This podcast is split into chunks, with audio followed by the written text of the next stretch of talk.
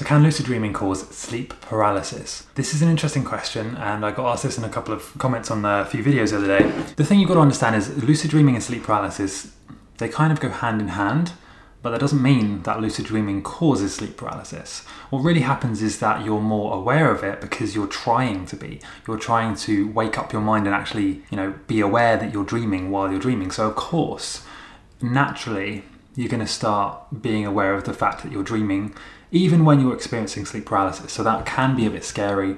But that being said, it's literally nothing to worry about. So although you will be more aware of your dreams and your sleep, and that will lead to you being more aware of sleep paralysis, that doesn't mean you should not do it because the benefits of lucid dreaming far outweigh the kind of negative effects of sleep paralysis, which is really just that you're going to feel uncomfortable for a few minutes, you might even be scared. And even that, you can work on like improving that.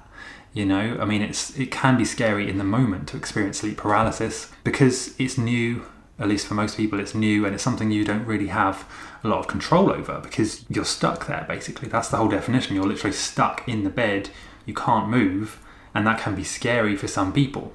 But what you've got to understand is that although it can be scary for some people, there's no danger there. It can't harm you, and lucid dreaming isn't really causing the sleep paralysis it's really just making you more aware of the fact that you're having it.